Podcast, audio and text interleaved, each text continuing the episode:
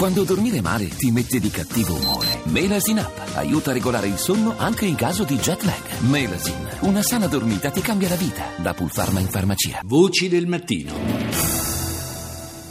Ora proviamo a ragionare su un piano che fino a qualche anno fa era quasi fantascientifico. Lo spunto lo prendiamo dalla figura di Gian Roberto Casaleggio. Se ne è parlato molto in questi giorni per la sua scomparsa. Casaleggio è il teorico del Movimento 5 Stelle e informatica e politica per Casaleggio non sono mai stati mondi separati. Ma quanto il web ha veramente cambiato il modo di fare politica? Il cambiamento è un cambiamento reale oppure è un'illusione?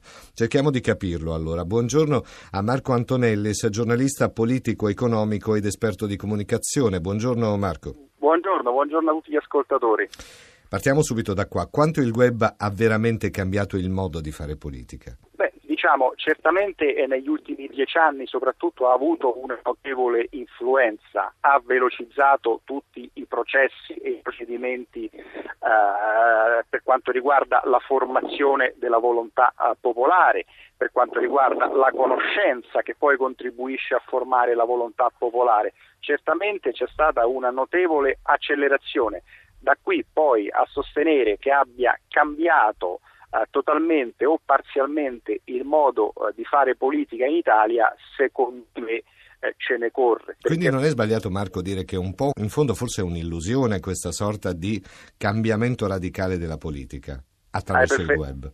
Hai perfettamente ragione, perché poi il cambiamento radicale della politica, se mai ci sarà, avverrà sempre e comunque attraverso le persone, perché mm. poi non ci dimentichiamo mai che anche dietro il web ci sono delle persone, ah, così certo. come eh, così come sappiamo benissimo che poi alla fine si può parlare eh, di questo brain, di questo cervello Rousseau, di questo cervello elettronico, ma poi dietro ad un cervello elettronico c'è sempre un cervello umano, come tutti sappiamo. Indubbiamente Casaleggio è stato un precursore in tutto questo, no? lui un aveva una visione gnostica, se vogliamo, di quello che è il web, l'uomo comune che può addirittura diventare divino e sfida i partiti attraverso eh, come dire, lo strumento nuovo, i nuovi, i nuovi media.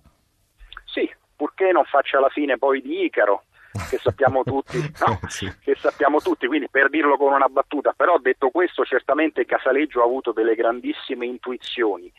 Uh, sicuramente è stato il primo in Italia ad usare in maniera così forte, così interessante e così intelligente il potere dei nuovi media.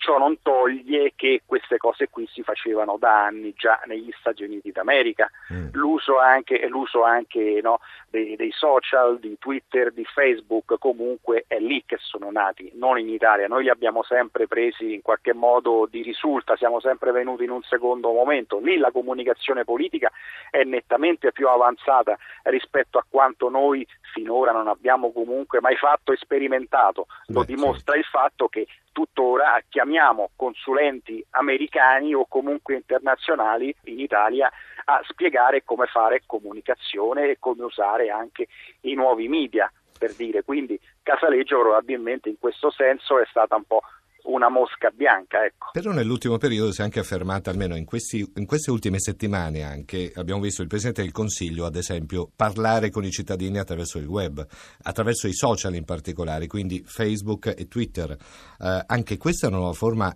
innovativa di comunicazione che non c'era fino a, a, qualche, a qualche mese fa, possiamo dire ma forse fino a qualche settimana o qualche giorno addirittura, fa addirittura. Sì, sì. La mossa è sicuramente molto intelligente. La mossa è sicuramente molto intelligente e all'avanguardia.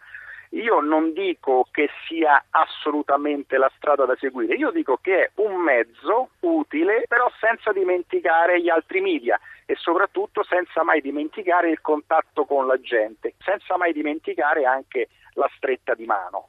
Insomma, i social sono un mezzo, la rete è un mezzo, la centralità però rimane la persona. Forse questo al di là della politica dovremmo impararlo un po' tutti. A volte dimentichiamo che la rete è un canale di comunicazione, non è la vita reale. Esattamente, e non dimentichiamo mai che poi il fine di tutto è la persona. Gli altri sono solo dei mezzi, dei medium. Questo non va mai dimenticato, soprattutto poi a maggior ragione per chi fa politica. Con questo pensiero al web, possiamo dire, chiudiamo questo nostro incontro con Marco Antonellis, giornalista politico, economico ed esperto di comunicazione.